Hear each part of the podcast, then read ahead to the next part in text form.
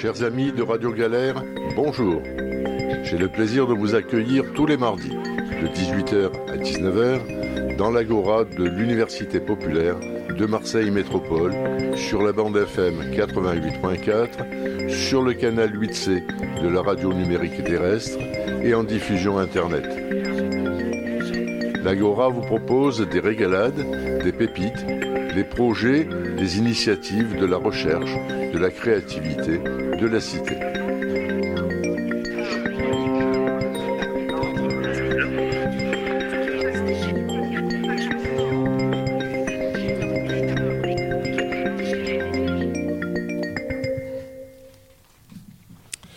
Aujourd'hui, j'ai le plaisir de recevoir le réseau Salaria, Lionel Descamps et Rémi Cardinal.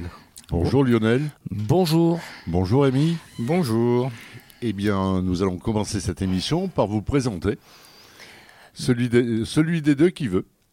Alors, euh, Lionel Descamps, euh, je suis agent public territorial, membre du réseau Salaria et ainsi que militant euh, au sein de la France Insoumise. Eh bien, moi, c'est Rémi Cardinal. Je suis un tout jeune Marseillais. Il y a quatre ans que j'ai découvert cette ville. Je viens de Paris. D'ailleurs, je vis entre Paris et Marseille.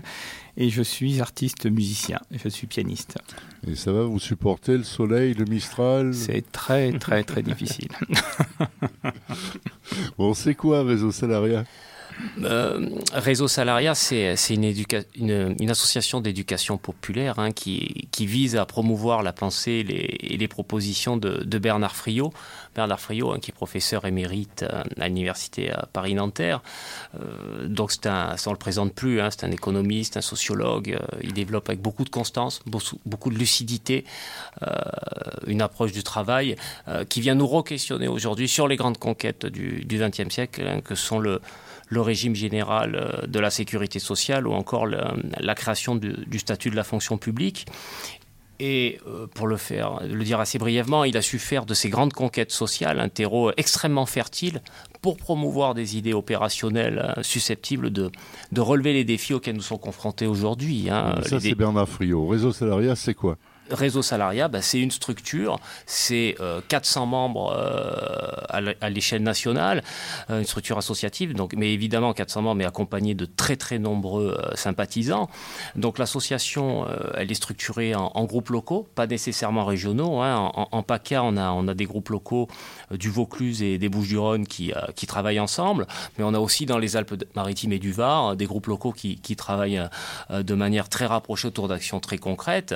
Et pour décliner un peu la mécanique de, l'association, hein, il existe au niveau national un conseil de coordination euh, qui est une instance de décision dans lequel chaque groupe local peut envoyer un représentant pour euh, proposer euh, et voter un certain nombre de, de, décisions.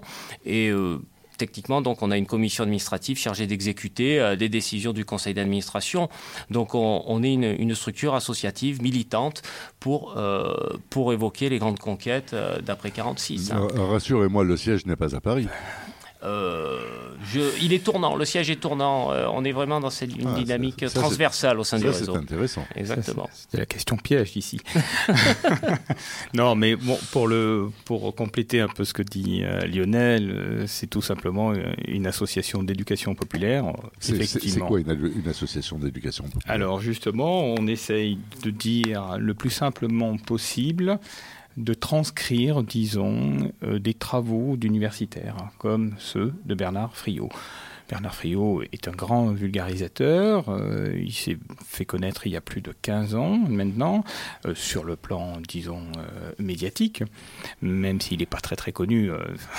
Quand je parle médiatique, c'est dans, les réseaux de, politique radicale, mais, mais, petit à petit, sa pensée s'est fait connaître dans les réseaux militants, et une association d'éducation populaire c'est, et a pour but d'essayer de transcrire simplement les idées de chercheurs comme, euh, comme Bernard. Bien.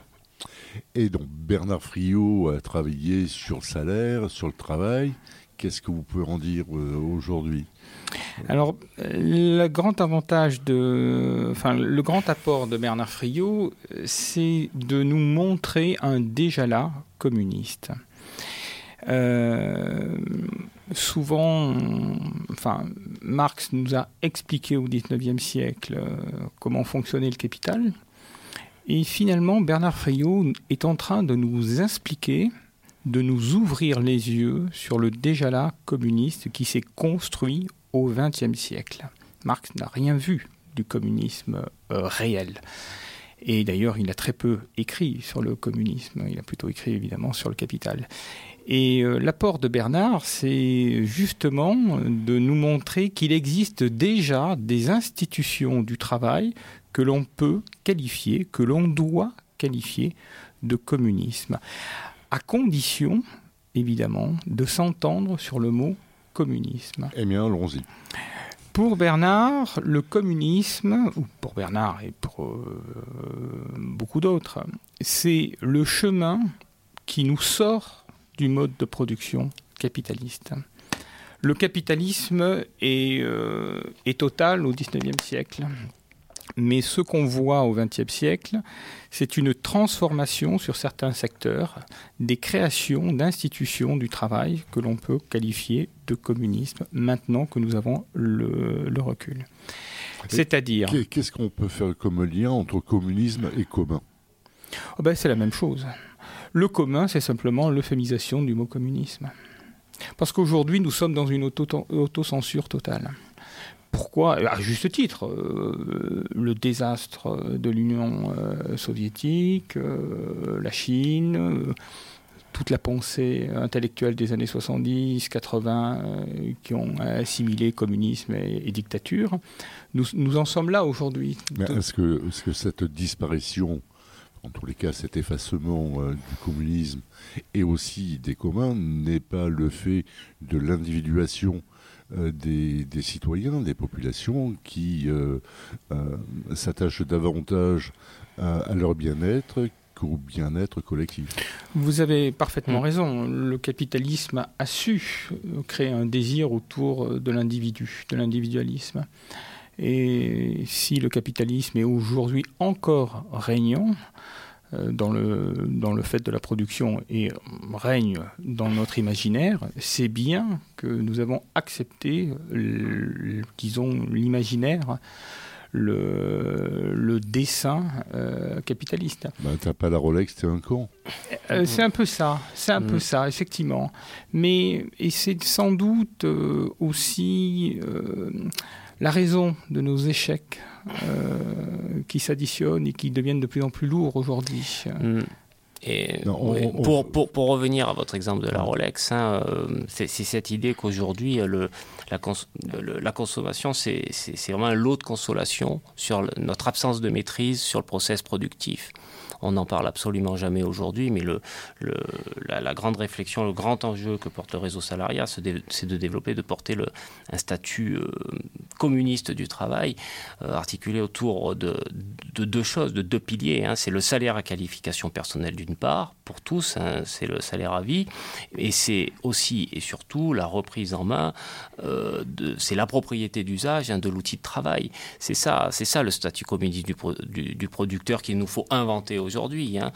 Euh, et de ce point de vue-là, le, salaire à la qualification personnelle, euh, qui a été inventé en 1946, hein, est, un, sujet tout à fait décisif qu'il nous faut porter, puisqu'aujourd'hui, on est, on est face à une classe dirigeante hein, qui entend euh, régner vraiment sur des employés soumis sur le marché du travail et des indépendants soumis à celui des biens et services. Donc, ce que propose le réseau salariat aujourd'hui, c'est de libérer les gens de cette servitude en les rendant titulaires de leur qualification de leur salaire pour que puisse émerger dans cette société euh, du consommateur euh, euh, perdu une, vraiment une majorité économique. Hein. C'est ça l'enjeu. Il faut instituer un droit politique au salaire qui vienne émanciper l'individu. C'est ça l'enjeu. Ah, sinon, lorsqu'il y a ce que l'on appelle maintenant des plans de sauvegarde de l'emploi, qui sont un doux euphémisme de plans de licenciement, force est de constater que les salariés qui sont confrontés à ces situations euh, se, battent pour l'épaisseur du chèque, et non plus pour conserver leur travail et leur emploi. Euh, donc on, en est là aujourd'hui. Il, y a aussi cette, euh, cette modification des comportements des travailleurs euh, qui les a menés à, la pas du gain immédiat sans prendre en compte ben, le, collectif comme d'habitude. Oui, mais ils ont effectivement raison et on ne peut pas leur en vouloir de se battre pour le chèque. Pour le salaire et surtout pour leur emploi, parce qu'ils ont bien compris que euh, c'était la seule façon pour eux de, subsister dans, l'existence. Mais euh, pourquoi ils réagissent comme ça? Parce qu'aujourd'hui, euh, l'action politique, qu'elle soit nationale, régionale, peu importe, ne, montre pas les, institutions, les outils émancipateurs pour contrer justement la violence que nous fait le capital sur l'emploi.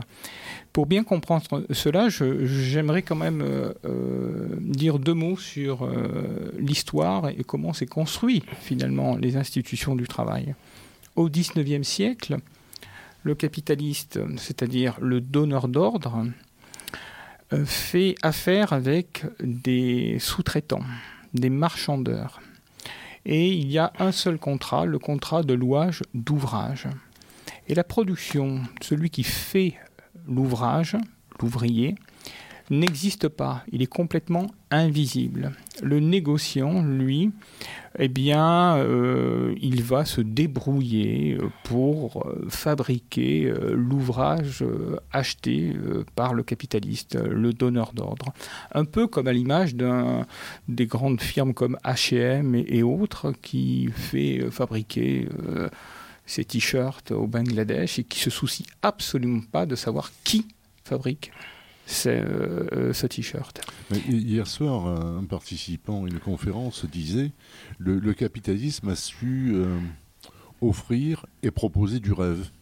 Exactement. Ce que la gauche n'a jamais été capable de faire, sinon que d'offrir du rêve, mais du rêve euh, utopique, du rêve vraiment du rêve, mhm. euh, alors que le capitalisme a, proposé du rêve matériel.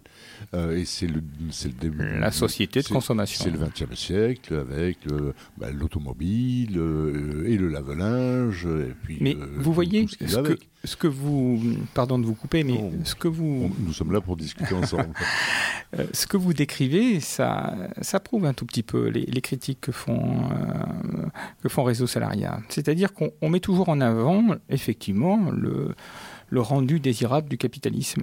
Mais on ne met jamais en avant les institutions qui ont contré euh, cela. Par exemple, à la fin du XIXe siècle, au début du XXe siècle, la CGT et le Parti communiste inventent le Code du travail. C'est-à-dire, pour reprendre l'exemple que je, je citais tout à l'heure au XIXe siècle, c'est-à-dire que les ouvriers organisés ont su imposer à leur euh, donneur d'ordre de devenir employeurs. D'autres groupes faisaient la même chose.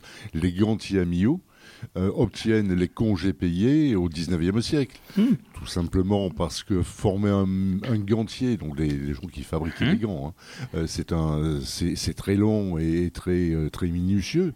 Donc les, les ouvriers de, de, posterie, donc les, les, les, gantiers, avaient réussi à obtenir des congés payés, payés pardon, en, contrepartie de la formation des, des jeunes. Hmm. et mais il y avait plein de plein d'initiatives comme ça qui étaient des initiatives isolées euh, et, bien sûr la CGT a participé à, l'unification de ces avantages. Alors vous voyez, donc à partir du début du XXe siècle s'opère un changement institutionnel du travail et avec l'emploi. Aujourd'hui, euh, beaucoup de gens pensent que l'emploi c'est très mauvais, mais c'est quand même ça a été une conquête euh, sociale importante. Pourquoi? Parce que l'emploi on qualifie les postes de travail. Alors ça garantissait aux ouvriers qui avaient un emploi, un poste, d'avoir un salaire. on garantit, dans, ce cadre-là, on garantit un poste et une qualification, mais on ne garantit pas un métier. Ce qui était le cas des jacqueries, donc des, euh, des, compagnons, qui eux étaient des, enfin, des ouvriers, euh, je dirais aussi des œuvriers. Mmh ce qu'ils vendaient, c'était leur savoir-faire. Euh, ce qu'ils faisaient reconnaître, c'était leur capacité artistique, dont le savoir-faire.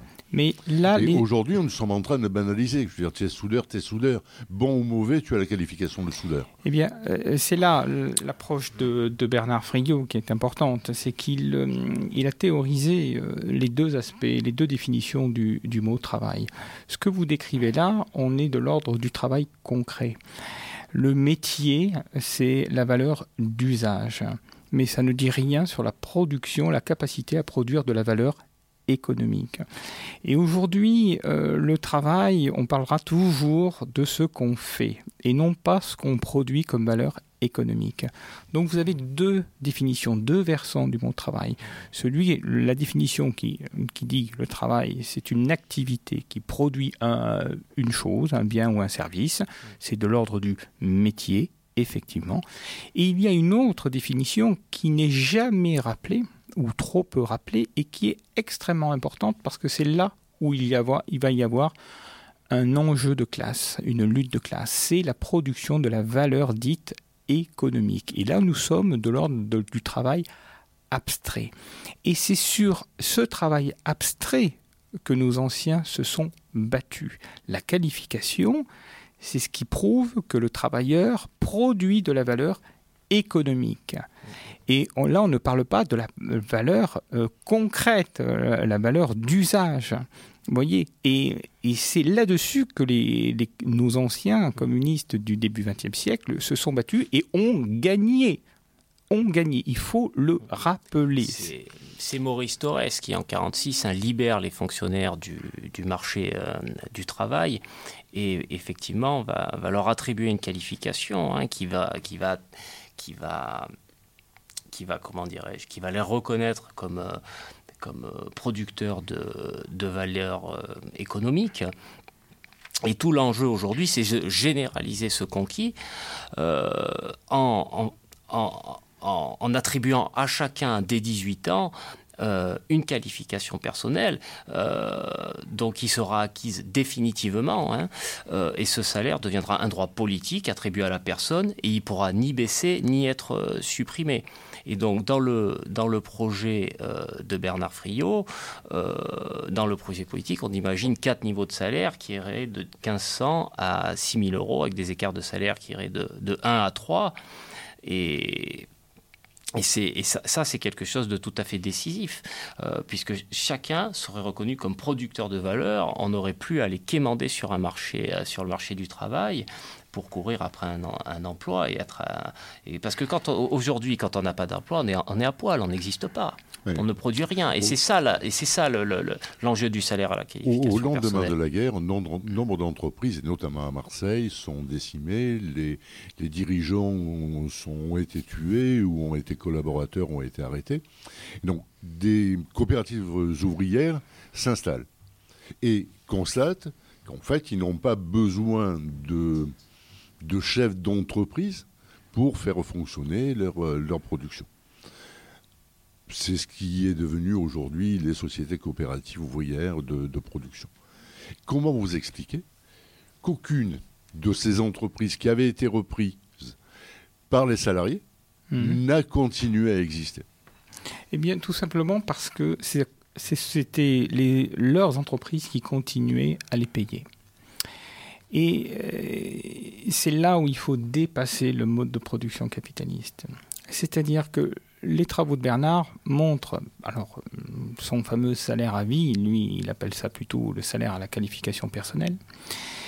La chose qu'il faut comprendre, c'est que le salaire est attaché à la personne. Ce n'est plus ce qu'il fait qui détermine son salaire, mais ce qu'il est. C'est une révolution monstrueuse. Il s'appuie sur les travaux, effectivement, comme l'a rappelé Lionel, euh, du statut du fonctionnaire en 1946 pourquoi justement ces entreprises qui ont décidé d'être dans l'autogestion n'ont pas réussi? C'est qu'elles continuaient à payer ces entreprises, ces, pardon, ces salariés grâce aux chiffres d'affaires. Et une, une, entreprise qui est en autogestion dans la jungle capitaliste du marché, eh bien, en général, elle ne fait pas long feu. Donc, ce qui est décisif, c'est qu'il faut arrêter ce couplage, l'entreprise qui paye ses propres salariés. Il faut que maintenant les entreprises cotisent à une caisse de salaire, et c'est la caisse de salaire qui paiera, comme les fonctionnaires sont payés par une caisse paye ses salariés. C'est la caisse qui paiera ses salariés. L'entreprise, elle, elle fait son chiffre d'affaires, elle cotise à, hauteur de 60% euh, euh, de sa valeur ajoutée à des caisses de salaire. Euh, il y a aussi des caisses d'investissement à créer, il y a plein de choses à, à créer. Et là, vous voyez tout d'un coup qu'une entreprise eh bien, qui cotise et qui ne pense plus à devoir finalement payer son, salarié, eh bien, on lui donne des outils, des institutions qui lui permettent de, s'émanciper du mode de production capitaliste. Juste pour compléter ce que vient de dire euh, Rémi, hein, ce qui est, la proposition de Bernard, elle sort le salaire et l'investissement de leur pratique microéconomique. Euh, entreprise par entreprise. Donc elle propose une socialisation, euh, leur socialisation à l'échelle nationale pour porter de nouvelles politiques publiques euh, émancipatrices. Et c'est cette méthode précisément qui a rendu possible le régime général et la mise en place des salaires continués des retraités, des chômeurs et des malades. Donc la proposition du salaire à vie, elle s'appuie sur un déjà là et quelque chose qui a déjà fonctionné. Donc on est dans le réel, on est sur des projets qui ont fonctionné, maintenant il faut l'étendre. Et qui, définit la valeur du salaire à vie? Ah ben, là, c'est un débat euh, démocratique. Euh, Bernard s'appuie sur, euh, sur les propositions de la CGT de démarrer un, premier niveau de, qualification à, à, 1700 euros et, selon le débat démocratique, savoir si on, multiplie par 3 en fin de carrière. C'est une, une, carrière salariale, hein. c'est-à-dire que. Mmh. c'est justement ce qui, ce qui a manqué un peu dans les régimes soviétiques et autres où tout le monde avait le même salaire et ça ne donnait pas tellement envie de se lever le matin. Euh, quand vous imaginez une société où il va falloir, comme dans la fonction publique, encore une fois, il, est, hors de question euh, pour nous d'inventer l'eau chaude, euh, une qualification qui va avoir une carrière salariale, on, on passe de 1005 à 3000, 4005, 6000, et encore une fois, c'est le, le salarié qui produit son salaire et son salaire est attaché à sa propre personne. Il est payé pour ce qu'il est et non plus pour ce qu'il fait. Parce qu'on connaît, on connaît les dangers d'être payé à la tâche, d'être payé à ce qu'on fait. C'est-à-dire que le capital estimera toujours que nous n'en faisons pas assez. Et en plus, et en plus, le salarié aujourd'hui n'a aucune maîtrise concrète de la production de biens et services. C'est le propriétaire de l'outil qui décide si tu vas fabriquer une Kalachnikov ou si hmm. tu vas fabriquer euh, une éolienne ou enfin voilà. On est on est complètement prisonnier euh, de, de, l'équation euh, que Marx avait théorisé hein, dans, sa, dans, dans, son, dans, la circulation de la monnaie. Hein. C'est l'équation AM à prime, hein, qui signifie argent, marchandise, euh, argent avec profit. C'est bien cette idée que l'exploitation du travail, la, plus-value qui génère au, profit du capitaliste, ne sert au final qu'à transformer 100 euros investis en, en, en, 120 euros pour le propriétaire lucratif. Et, et, ce mode de production, finalement, seul le processus de, valorisation de valeur compte. Hein. Peu importe euh, que, que l'on en passe par la par la fabrication de bombes, de SUV et moteurs de, de, CO2. C'est Anselme Japp, hein, un professeur euh, allemand du, courant de, la critique de la valeur, hein, qui a bien montré euh, que le capitalisme se, se, désintéresse complètement de la richesse concrète, des conséquences écologiques de la production et des conditions de travail du, du producteur. Donc, de fait, le, propriétaire du capital, en fait, il nous, il nous dépossède de ce qui est produit comment, où, par qui, pourquoi. Et d'une certaine manière, il nous ampute de nous-mêmes et, ça constitue une, véritable régression anthropologique, hein, puisqu'on est, aujourd'hui enfermé dans un rôle de, mineur économique rémunéré pour ce que nous faisons. Eh ben, effectivement, au réseau salarial, on dit non, on veut être rémunéré pour ce que nous sommes sur le modèle de ce qu'ont fait nos anciens en 46 quand ils ont créé la fonction publique territoriale et dans une dynamique offensive, dans une dynamique offensive. De, plus en plus de, machines, de robots produisent à la place des hommes. Hmm. Je n'ai encore jamais entendu, observé un groupe de salariés disant nous allons acheter les machines et nous allons les louer aux entreprises. Nous allons acheter les robots qui viennent nous remplacer et nous allons les louer aux entreprises. Je n'ai jamais entendu cette proposition. On se contente, tant, tant que mal d'obtenir quelques réductions de la durée du travail, ce qui n'est pas acquis, ce qui surtout a débouché euh, sur la morcellisation du travail avec des, contrats de, travail très réduits, euh, notamment en Angleterre avec le contrat zéro heure. Euh, mais on n'en est pas très loin non plus en France. en Allemagne, c'est déjà aussi bien installé. En France, les, gens qui travaillent dans la grande distribution, mais dans dans plein d'autres activités, ont, des horaires très séquencés avec des coupures dans la journée énormes qui ne permettent pas de se déplacer, ou dans tous les cas, les, logements sont tellement loin que les coûts de déplacement seront trop importants. Donc on n'est pas à cette volonté d'organisation, donc de, prise en compte et de... Euh, oui, d'imposition de l'organisation du travail. Et aujourd'hui, on voit le démantèlement des CHSCT, dire qu'on ne va même plus pouvoir faire des audits de la façon dont travaillent des gens dans les entreprises. Mais vous avez raison, euh, malheureusement, ce n'est pas encore à l'ordre du jour dans les revendications syndicales. Euh, l'autogestion, euh, ça a disparu de, nos mots d'ordre. Alors, je fais quand même une petite nuance sur ce que vous venez de dire avec l'achat de, robots. N'oublions pas que le robot ne produit aucune valeur économique. Il n'y a que le travail vivant qui produit la valeur économique. Le robot va, produire une valeur d'usage. Oui, c'est certain. Et c'est la contradiction que Marx a démontrée.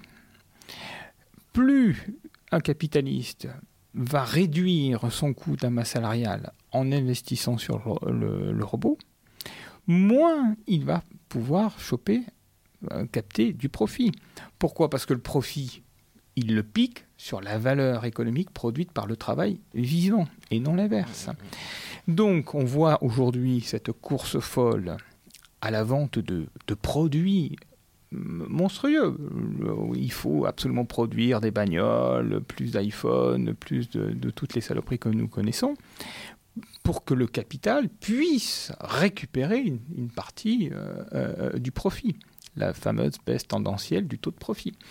Donc euh, l'outil est, important. Le, robot peut faire des choses à la place euh, de l'être humain, mais il ne produira jamais de valeur économique. D'où l'importance d'attacher comme un droit politique, comme a dit euh, très justement Lionel, un droit politique au salaire pour chaque citoyen.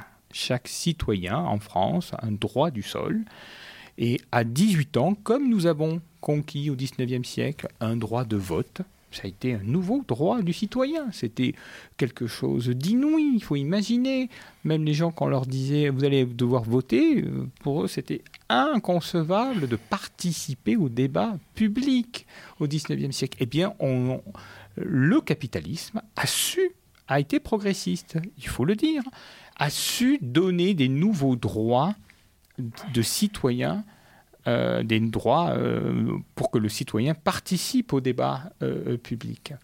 Les, travailleurs étaient désemparés de la même manière au moment où ils ont eu les premiers congés payés. Effectivement. Ils étaient complètement désorientés parce que c'était la première fois. Eh ils étaient payés sans travailler. Et eh oui. Et euh, il y a plein d'anecdotes qui sont, qui sont amusantes. Les, travailleurs parisiens bah, sont partis euh, euh, bah, au plus près et, au bord de mer. Et donc ils sont arrivés dans les stations balnéaires qui étaient habituellement occupées par les bourgeois.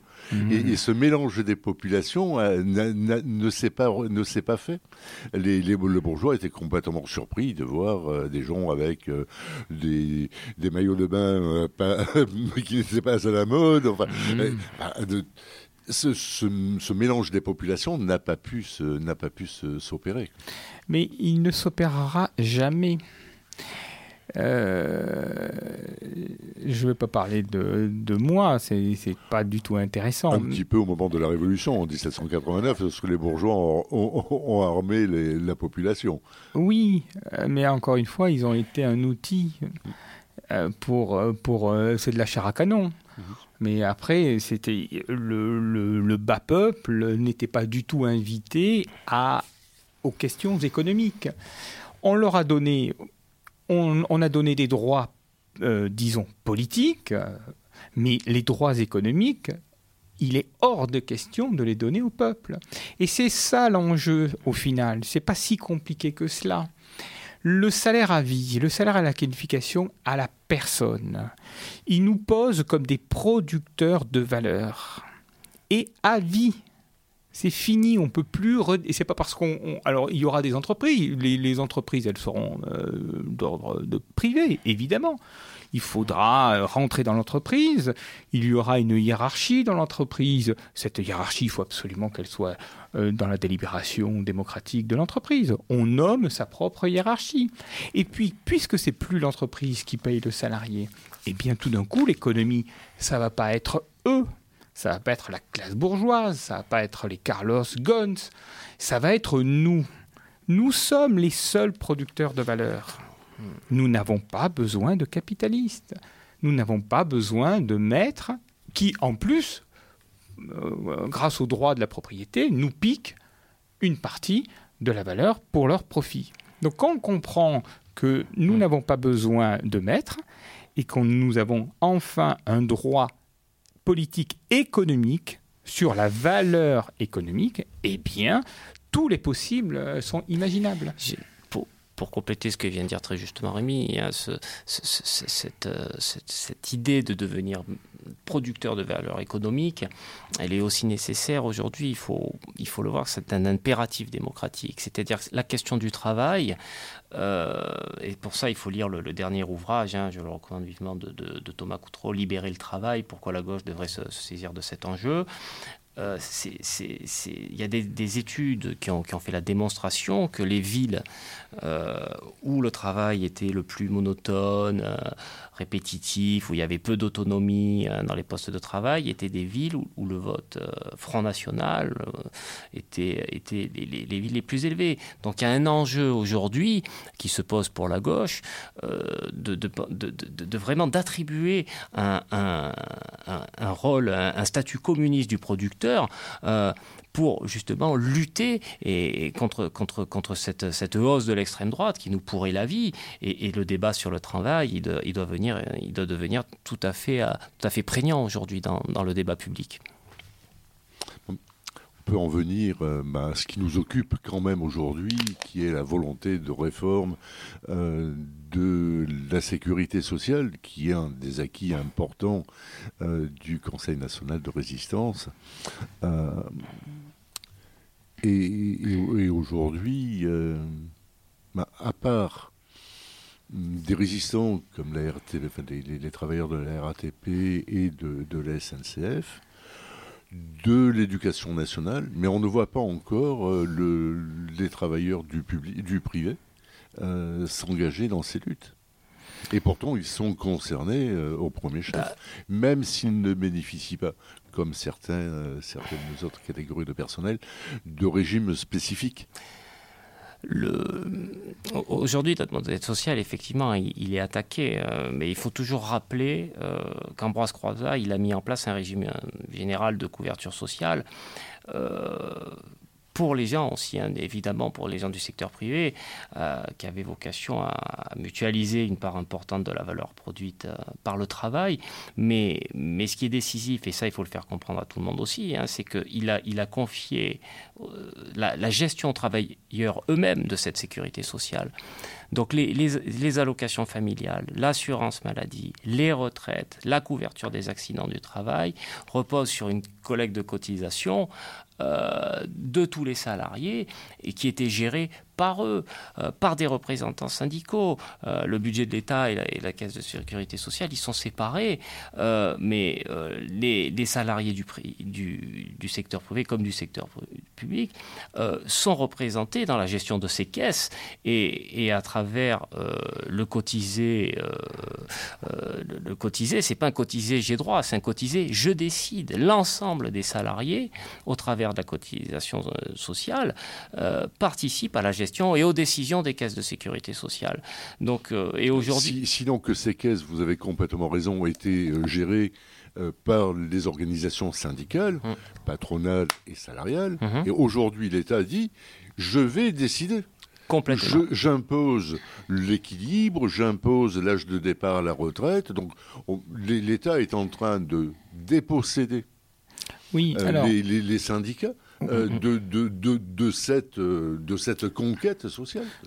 là, vous, là, on parle du rapport de force. Euh, et le rapport de force, aujourd'hui, toutes ces caisses sont paritaires. Quand on dit paritaire, on a bien compris que c'était patronal, parce qu'il y a toujours un syndicat qui vote avec les patrons. Donc, euh, ce que disait euh, Lionel, c'est que effectivement, la sécurité sociale, au régime général, inventé en 1946 par Ambroise Croizat, c'était les ouvriers eux-mêmes qui la géraient, non pas les syndicats, les ouvriers eux-mêmes. Évidemment que De Gaulle a, tiré un trait là-dessus en 67 et, on, connaît euh, le, résultat euh, de, tout cela. Mais je voudrais quand même revenir à ce que vous disiez sur votre, notre étonnement commun d'un secteur privé euh, qui n'arrive même plus à se mobiliser.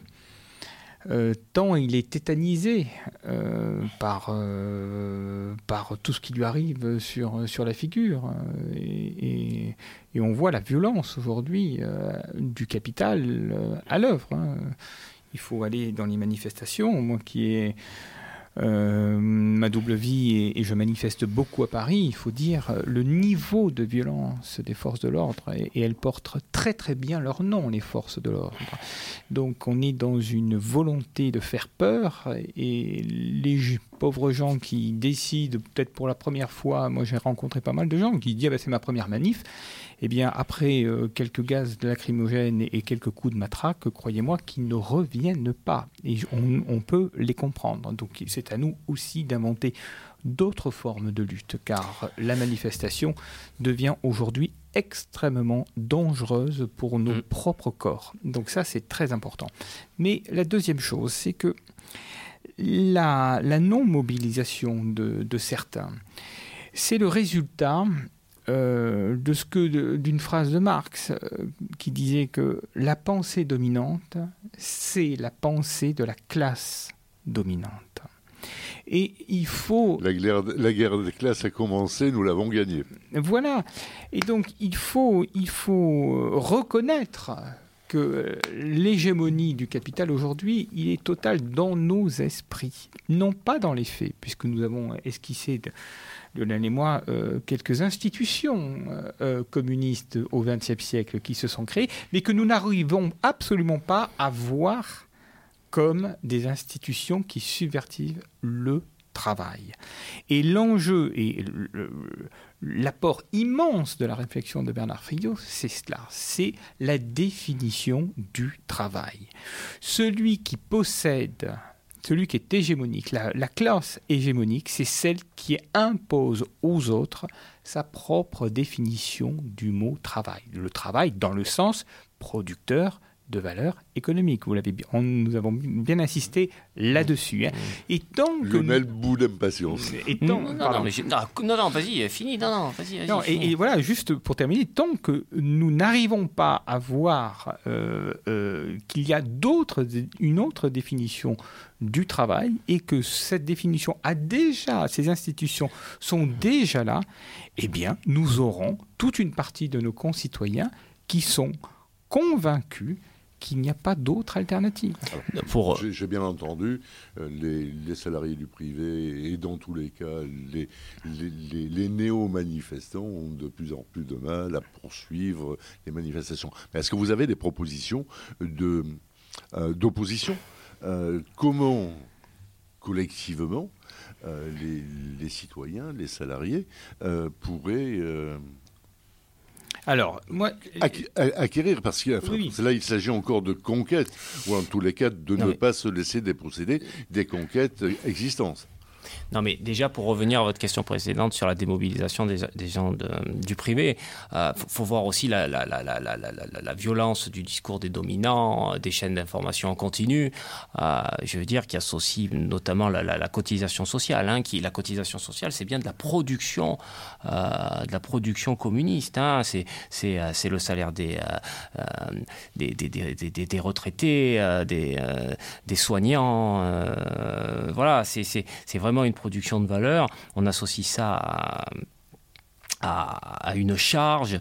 Euh, voilà, et, c'est vrai que tout, tout, tout, tout ça aujourd'hui, il faut revenir sur les mots. On a perdu la bataille des mots, donc il faut la regagner, la, devenir victorieux.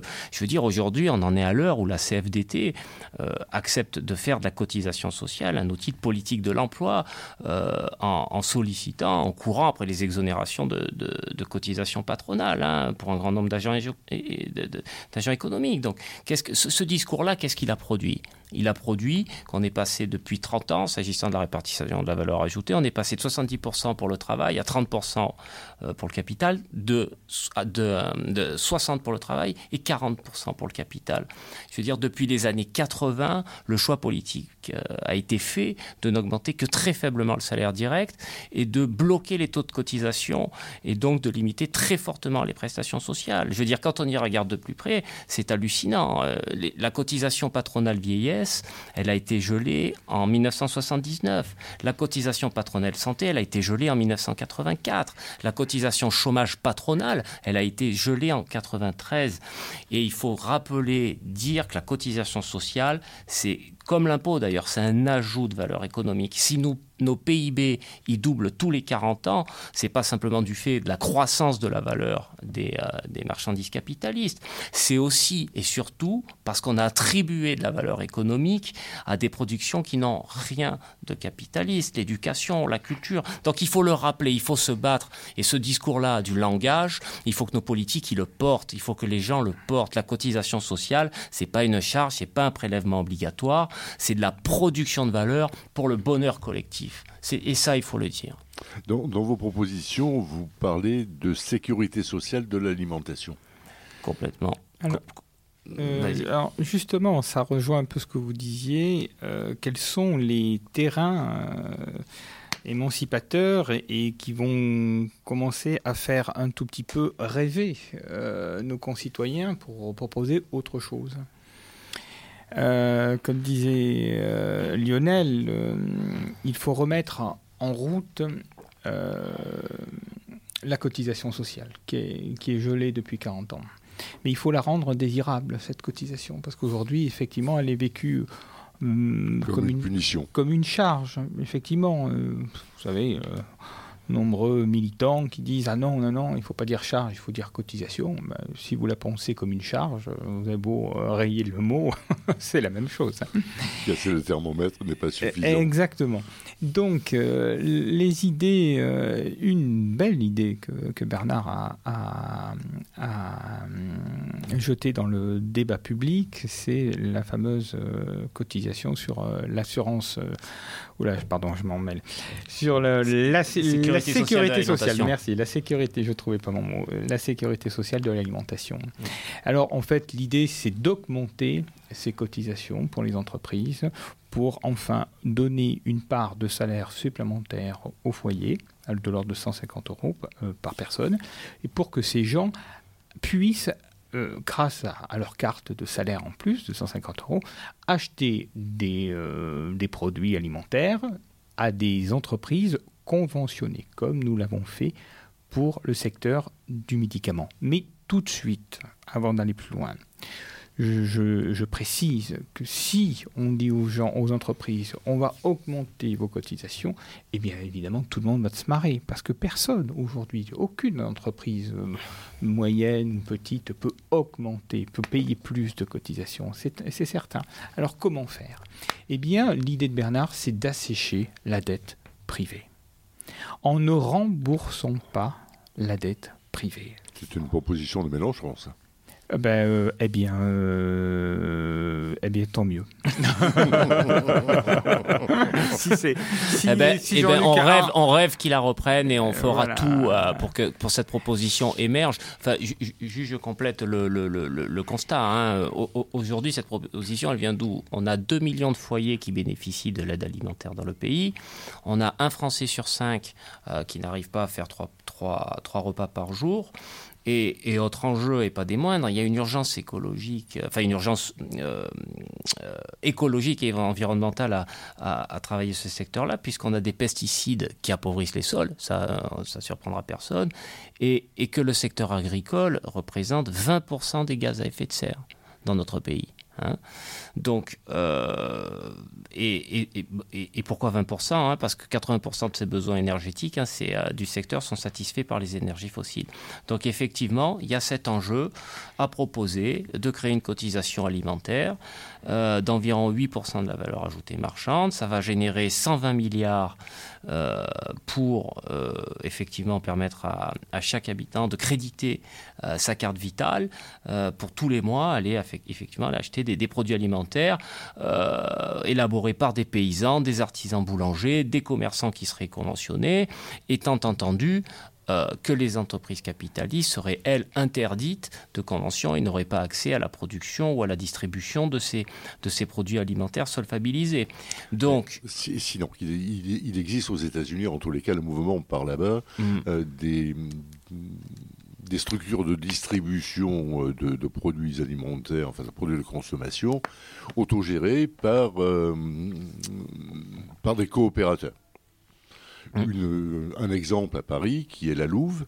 Ce sont des, coopérateurs qui, décident de créer un lieu de distribution euh, et qui participent à hauteur, je ne sais plus si c'est 3 heures ou 5 heures euh, par mois, où ils s'occupent des diverses tâches qui sont à remplir pour faire fonctionner cette, structure, euh, pour décharger une partie des salariés. Donc, il y a une partie de salariés qui, qui participent au fonctionnement de l'entreprise et une partie de coopérateurs bah, qui remplit aussi un certain nombre de tâches.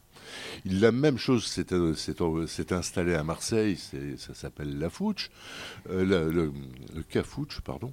Euh, et cette structure s'est installée il y a trois ans. Et depuis trois ans, cette structure n'arrive pas à décoller. Ah. Euh, mais il, y a, il y a depuis euh, plus d'un an et demi le, projet de racheter un local euh, dans la rue Colbert, mais là aussi plein de difficultés avec le bailleur, avec l'immeuble, avec l'aménagement. Enfin, mais, enfin, moi, je trouve que c'est complètement ahurissant. Et je, connais bien les copains de, de, de, la Scopti, dont euh, la coopérative ouvrière, qui a repris les activités du Unilever pour la fabrication des thés et des, tisanes. Euh, et eux me disent, la chose qui a été la plus difficile, ça n'a pas, été de, reprendre la production de, de, de marchandises, de, sachets de thé ou d'infusion. La plus grande difficulté, ça a été de changer d'état d'esprit. C'est que nous ne sommes plus salariés de l'entreprise, nous sommes coopérateurs, agents de cette coopérative. Et donc, lorsque j'ai terminé mon travail, plutôt que de ne rien faire, je vais donner un coup de main à celui qui a encore de la tâche à réaliser, mais sans, sans qu'il ait besoin de me solliciter. Je le fais de manière, de, manière naturelle et instinctive. Et ils disent que c'est la chose qui a été vraiment la plus difficile. Parce que euh, chacun était habitué bah, à remplir sa tâche, à le faire bien. Hein, on va dire que les gens travaillaient bien, faisaient bien leur boulot. Mais quand ils avaient terminé, bah, euh, ils allaient boire un café ou fumer une cigarette euh, ou, balader. Mais sans, sans, sans avoir envie de dire bah, qu'est-ce qui se passe autour de moi euh, comment, euh, comment je peux aider et, là, on revient au commun. Mais vous avez raison, on ne change pas euh, des mentalités d'un claquement de doigts et, ni par un grand soir. nous avons intériorisé le mode de production capitaliste. donc il faudra des années, des décennies, voire des siècles pour sortir du capitalisme. Donc là, mm. pense que les gens seront peut-être un peu abattu par cette phrase, mais euh, pour insister tout de même sur ces fameuses alternatives que, qui, fleurissent aujourd'hui énormément, vous avez rappelé euh, certaines, tant que nous ne captons pas une part massive de la valeur produite, tant que nous solvalisons pas les, euh, les entreprises par justement une augmentation de la cotisation sociale, eh bien ces entreprises autogérées, elles sont seules et elles n'en s'en sortiront jamais. Est-ce qu'il ne faut pas commencer Ah bah. au, au début, commencer par les plus jeunes enfants à leur expliquer que bah, l'école, c'est leur affaire à eux aussi. Il y a aujourd'hui trop peu d'établissements scolaires autogérés. Euh, Oui, bien sûr. un, Mm, ex- mm, mm. un exemple, à enfin un seul exemple à Marseille, Euh, à peine une dizaine en France, où ce sont les élèves qui décident de ce qu'ils veulent apprendre, comment ils veulent l'apprendre, des activités qu'ils souhaitent euh, voir organisées. Euh, et, enfin, me, me semble-t-il, là aussi, euh, le, le citoyen a- devrait pouvoir imposer aux personnes qui sont chargées de l'éducation de leurs enfants cette forme d'apprentissage et ne pas confier euh, aveuglément ou euh, simplement l'éducation de leurs jeunes euh, à, des enseignants, aussi bien formés soient-ils. Mais les enseignants sont formés pour apprendre des disciplines, pour transmettre des connaissances, Pas pour décider de l'appareil productif. et, et pas pour, et pas pour apprendre à s'autogérer. Mais si on n'a- Mm. si n'apprend pas à s'autogérer lorsqu'on est le plus jeune, Il faut en revenir après, effectivement au- à, à- la charte d'Amiens, la CGT en 1906, hein, qui, qui disait il faut, il faut que les salariés ils deviennent euh, euh, Acteurs qui- de leur vie. Exactement, qui Ben décident de, de l'outil de travail, euh, de la production, de l'organisation du travail dans une perspective révolutionnaire. Et ben il faut, il faut re- en revenir à ce niveau-là d'exigence pour se réapproprier l'outil et pour en revenir au projet de sécurité sociale de l'alimentation. J'ai connu l'époque où le salaire était, était payé en, en- en argent liquide. Depuis, bah, il n'est plus possible de recevoir son salaire euh, autrement que par un virement ou par un chèque. Sinon que lorsque vous allez chercher votre argent, votre argent à la banque, ah oui, non, non, vous n'avez pas prévenu, euh, mais on ne peut pas vous donner votre argent. Mais- Et donc on, on s'est laissé aussi euh, enfermer dans tous ces systèmes. Mais c'est toutes ces transformations, euh, ces représentations mentales ne peuvent advenir que si enfin nous avons un salaire attaché à notre propre personne. Pourquoi Ça suffit pas. Ça ne suffit pas, mais c'est con- une condition absolue. Pourquoi? Parce que le jour, euh, aujourd'hui, c'est le chantage. C'est le chantage à l'argent, c'est le, C'est le, chantage. Et on ne peut pas en clair. vouloir aux gens quand ils sont euh, sous un, temps- euh, le- un tel chantage, une telle violence au salaire, eh bien de fermer leur gueule. Hmm. Et, de, et, et nous n'avons aucune, effectivement, maîtrise. C'est ce que vous, ce que vous décrivez, c'est c'est la maîtrise au, au travail. Nous ne maîtrisons pas ce que nous produisons. Et parce que nous, d'abord, nous ne sommes pas propriétaires de nos outils de production. Et en plus, nous n'avons absolument pas une qualification attachée à notre propre personne. Et même les quelques secteurs euh, qui sont pas, c'est pas rien, hein, c'est pratiquement 12, 12 millions de personnes aujourd'hui en France qui a pratiquement un salaire à vie, pratiquement. Eh bien, eh bien, ces gens-là, par exemple dans l'administration, aujourd'hui, euh, l'administration euh, des fonctionnaires n'ont aucune maîtrise sur leur travail. C'est pas eux qui décident de leur hiérarchie et ils ne peuvent pas contester les ordres qu'ils reçoivent de leur hiérarchie. Il nous reste deux minutes. Mm. Donc je vais en profiter pour rappeler que le 24 avril, j'ai invité Bernard Friot à l'Alcazar et de mémoire, il y sera de 17h à 19h. Euh, mais toutes les informations sont sur le site de l'Université populaire et puis j'aurai l'occasion de le rappeler. Mais vous avez peut-être une chose, un mot à, à ajouter, une... mais, mais si vous n'en Bah- avez pas, euh, c'est c'est pas grave. Si, si, bah, je, je- je- déjà, je, je vous remercie d'avoir accueilli le réseau salariat euh, sur, euh, sur les ondes de, de- de Radio Galère et de dire qu'effectivement, il faut continuer euh, à pousser pour que soit mis sur le, à l'agenda politique cette question du travail euh, au devant de la scène pour qu'on puisse euh, bah, émanciper les individus d'une part et aussi euh, s'adapter au changement climatique parce qu'encore une fois, pour, pour, pour, pour, résoudre ces problématiques-là, il faudra vraiment libérer le travail de l'emploi pour attribuer de la valeur à des, à des activités qui, qui, sont, qui fassent bien écho, qui, qui, qui- accompagnent bien la résilience de nos territoires. Et ça, c'est un enjeu fondamental aujourd'hui.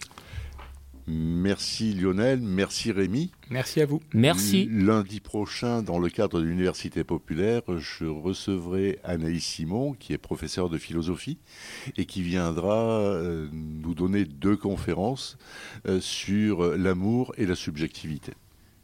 Merci à vous deux d'avoir participé à, cette émission et puis à, à tout bientôt pour de belles aventures. Merci beaucoup. Merci.